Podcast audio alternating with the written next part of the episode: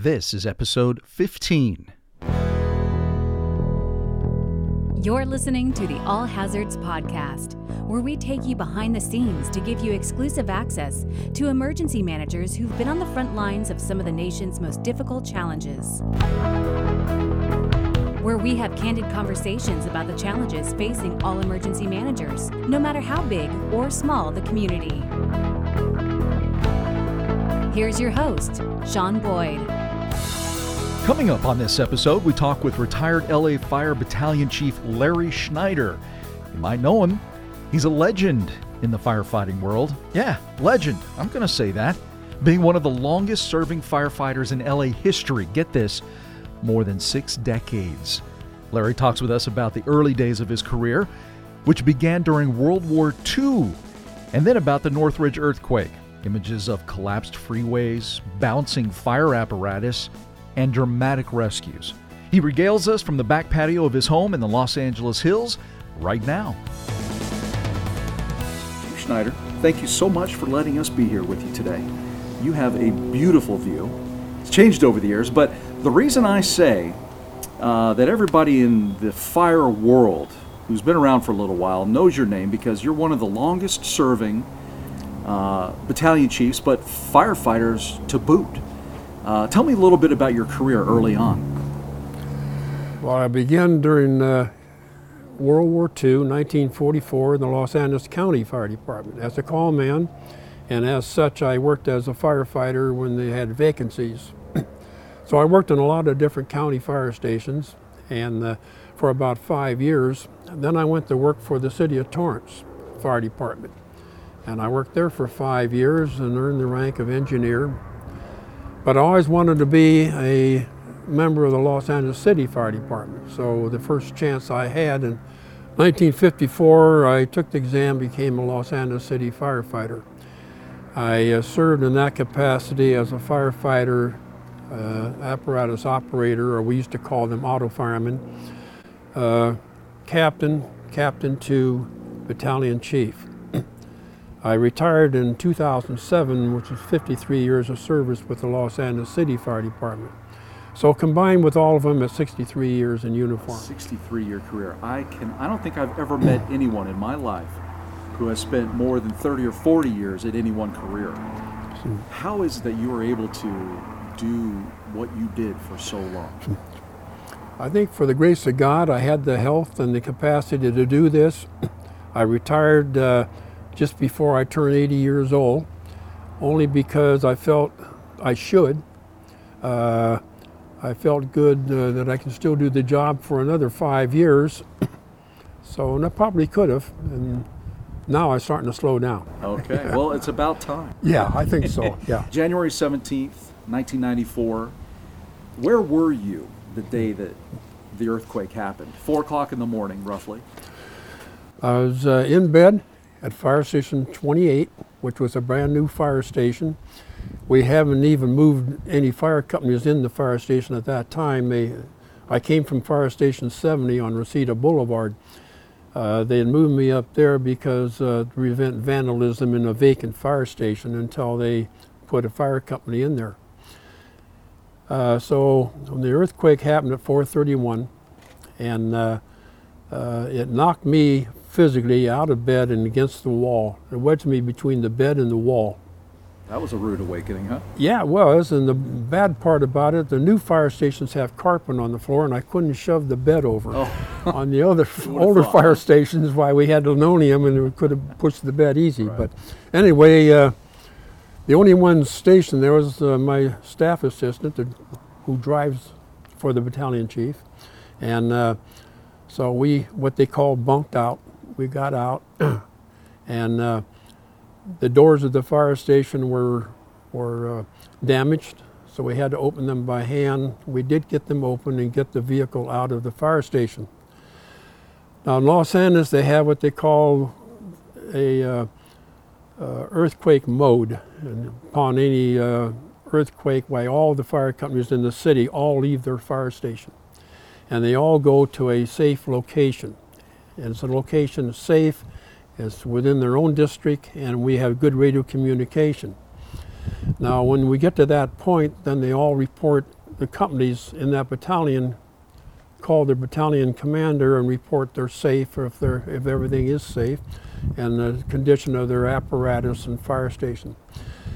If they're all fine, then com- when they complete that, then they take a tour of their battalion and drive every street in it, uh, looking for anything uh, that's damaged or people trapped or people in need of anything or fires or that sort of thing. And then they would report it to the battalion chief, and then he would uh, dispatch whatever he felt necessary or whatever was available. But what happened on this earthquake, I didn't hear anybody counting, calling in to anybody, no one at all. What, what were you thinking at that point? Were you concerned? Yeah, I was concerned. I didn't know whether the, the stations were damaged, they couldn't get out, or the uh, radios were down. We didn't know. So I proceeded down the hill from uh, Fire Station 28. It's located on Car- Corbin Avenue. And from that location, I could look out over the entire valley, and it was all dark, dust rising, and transformers exploding. yeah, and uh, every now and then Fireworks display going it on. looked like it, yeah, like they were uh, like a B-52 carpet bombing, and then various fires were starting. We started to see them. As we come down off the hill, uh, then the, the first company notified me that they were out of quarters, that they had their station was damaged, uh, and so forth. So I started getting reports from the various fire companies. Uh, we had uh, about a 25 mile an hour wind blowing on the east part of our battalion over on Balboa, and that presented a big problem, or we thought we had a big problem. Uh, so as these fire companies reported in, and then they were to start their drive-through, uh, I noticed one brush fire, or it was actually in the grass headed to brush. Uh, I notified engine 70 to extinguish it as fast as they could before the fire spread into heavy brush. And then uh, we proceeded east, and we seen large glows. And what the large glow was from, uh, 52-inch water main had burst on Balboa, and the same hole was a 20-inch high-pressure gas line burst. And uh, they were ignited by a guy with his pickup truck had driven into the hole, and uh, couldn't get his truck started. So this ignited, and it the flames and gas were going about 100 feet in the air. These are big feeder mains, and about five houses on both sides of Balboa fully involved. Now, prior to this happening, uh, uh, Engine 18 reported to me that the freeways were crashed or crashed down upon one another. The uh, 14 fell on the I-5 and the 18 was damaged, and he thinks there's a, a woman trapped in an automobile on one of them. So I told him to proceed to get her out. so they had to climb up this wreckage of the, uh, of the uh, freeway. They took the uh, tailgate off a pickup truck sitting there and used it as a stretcher, and off they went up the side of this freeway. This is the same freeway where the motor officer had driven off the end and was killed. And they found a woman seven or eight months pregnant in her car, just about ready to go over the edge. So they got her out of there, and then a county fire department uh, helicopter just happened by, and they signaled to him, and he came back and picked her up, and off they went to the hospital. So she was in the hospital within probably 10 minutes. Wow, she was lucky. They were very lucky. And then when they came back down, of course, then they got involved in the gas main fire, and uh, along with the engine 8 and engine 74 from another battalion. They couldn't contact their battalion chief. So he seen the glow and responded on his own, thinking he was going alone because he had no con- radio contact. We were having problems with the radios uh, at first of the various channels. Uh, OCD, which is our dispatch channel at our uh, center at the time, was having some problems. This is all within just the first, what, hour, two hours now? Oh, the first few minutes. First few minutes. Yeah. What happened next in terms of setting up the emergency operations center? And Well, what we did, we went all the way over here to uh, determine what we had going there. Uh, on the way back, we found uh, some condos well involved in fire. We got companies assigned to there. Uh, we were uh, uh, viewing all this wreckage of different apartment houses collapsed and so forth as we were driving through. We went right by the the uh, uh, Northridge Meadows apartment house, and uh, then I noticed it had collapsed. Uh, we had no fire companies on the scene yet. so we went to, uh, we had a pre-designated area we would, we had already pre-planned where we would set up a command post and that would be at uh, Norquist and uh, uh, uh Reseda Boulevard. That's in a big parking lot of a Vons uh, uh, supermarket. And the reason it was selected, it was in the center of the battalion, number one. Number two, it had very few vertical uh, lamp posts and poles of that nature that would hinder a helicopter landing. Uh, we had excellent radio communication from that location, and we could see a good part of the battalion. So once we set up there, we began to uh, uh dispatch companies to different uh, fires that we knew about, and then they were reporting to us what they were coming across. We uh, got a report there's a, a, Southern Pacific freight train over, overturned on the SP main line going through the valley there at Tampa and uh, I'm forgetting the other street now. Tampa and Norquist, I think it was. and it was a, a, chemical train. They had uh, chemicals on board. So anyway, we were getting all these reports, and we could see fires, we could see smoke, and we can uh, make a good determination from those, and then we're getting reports from different fire companies what they had run across this, and run across that. I said run across. They came upon them, and then they. Uh, uh, I tell them which ones to attack and which ones not to attack because we had no life loss in the factory that burned down at that time in the morning and was MLK's uh, holiday also that day. Uh, but we did have a lot of lives in mobile homes. So we saved more people in the mobile homes than anywhere else, but really. That's because that's where the life threat was. Right? Yes, right. They maybe have uh, 30 or 40 uh, mobile homes, and most of them have elderly people living in them, and they're all off their jacks and they're on an angle, and the poor people couldn't climb up out of them. So, a point now, you had problems with radios, right? You said you had problems. We're having problems. Yeah, we couldn't communicate with Division Three. We couldn't communicate with OCD, which is our dispatch center. Uh, we were intermittently getting through to our fire companies. That so, was on a different channel. So, did you have an overall picture of what was going on? Pretty good. Yeah. So, how long did that take? Uh, well, it probably took about uh, 15, 20 minutes before we realized what we had going. I did not realize at the time that we were in the epicenter. I thought maybe because we weren't getting any radio communication from anybody from downtown, I thought, well, the epicenter must have been downtown LA and that place was flattened, and we aren't going to expect to get any help because they would definitely be overwhelmed. Uh, that wasn't the case, but this is what was going through my mind. This is why we weren't getting any help. So where was the epicenter? Right where we were sitting. Right underneath you. Right underneath Fire Station 70. yeah. Now, that was 70, but you were in 28. We were 28s. 70s was my headquarters, right, really. Right. And, uh, and, knocked you out of bed. But what would have happened had you been sleeping in, in 70? Well, firemen bunk out quick. And I have a reputation for bunking out super quick. so I probably would have been all right because these firemen bunked out fast enough that their bricks fell on their beds and missed them. Really? That's how fast they were. They had bunked out of their bed, get their boots on, and the bricks were falling on their bed and they thought the station was collapsing. Uh, they got downstairs, it's a two story fire station. When they got downstairs, the apparatus was bouncing. Apparatus of the fire engines were bouncing across the floor. Uh, they couldn't get out of the station. Uh, they forced the rear doors uh, open. They finally got out. And they're the closest one to the Meadows apartments. Now, they went right by it at first, thinking it was a two story. And, they, uh, and there was another one right down the street flattened out. But they didn't find anybody there and they came back to the other one. With your experience, and at this point, you had had, what, 40 years or so in firefighting. You were a battalion chief for a number of years already, more than a dozen or two dozen years. Was it an easy decision to figure out what your first plan of attack should be? Or was that something you really had to stop and think about? No, it was easy to make the decision and just make it right now.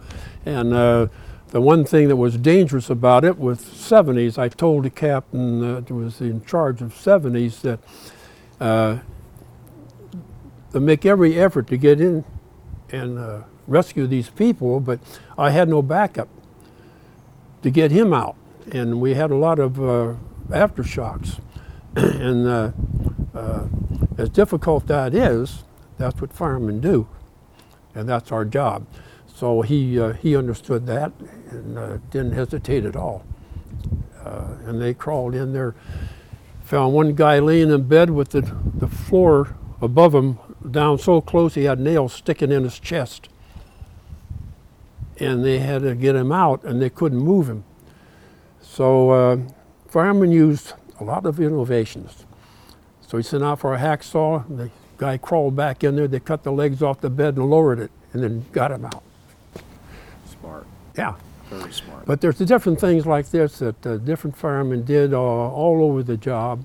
Uh, you can't even pick one out. There were so many of them did heroic things. Just a whole bunch. But now you're commanding all these folks. You're you're getting the overall picture. Yeah. You're trying to make the best moves to affect uh, the best outcomes given your resources. Were you you said you were having trouble getting backup? Uh, Yeah. Were you on your own throughout the entire? No. Uh, once in a while, another fire company from another battalion would contact contact me and say uh, uh, they're available, and they would come running into our battalion. How did that feel? Oh, great! Yeah. Uh, these are uh, good officers. Uh, they know. They knew that we needed help. They knew they were available. They knew they couldn't contact their own battalion, uh, so they took it upon themselves, and uh, here they come. And uh, Big relief, I bet. and we had quite a few of those, and uh, they did a famous job when they got there. Uh, fire departments train every day. It's like the Army. You train every single day, and it isn't training every day to learn something new. It's training to keep your proficiency up. And uh, for the, in case, the, in the event of an earthquake um, or airplane crash, uh, fire in a high rise, a brush fire, or anything really going on. When the alarm goes off, 30 to 60 seconds, we're responding. And uh, you're thinking, going to the alarm, you're thinking of all the things that could be at that location uh, based on what the little bit that you know. Uh, you do know you're going to some place uh, where the public is asking for help. And when you get there, you see firemen going at a fire.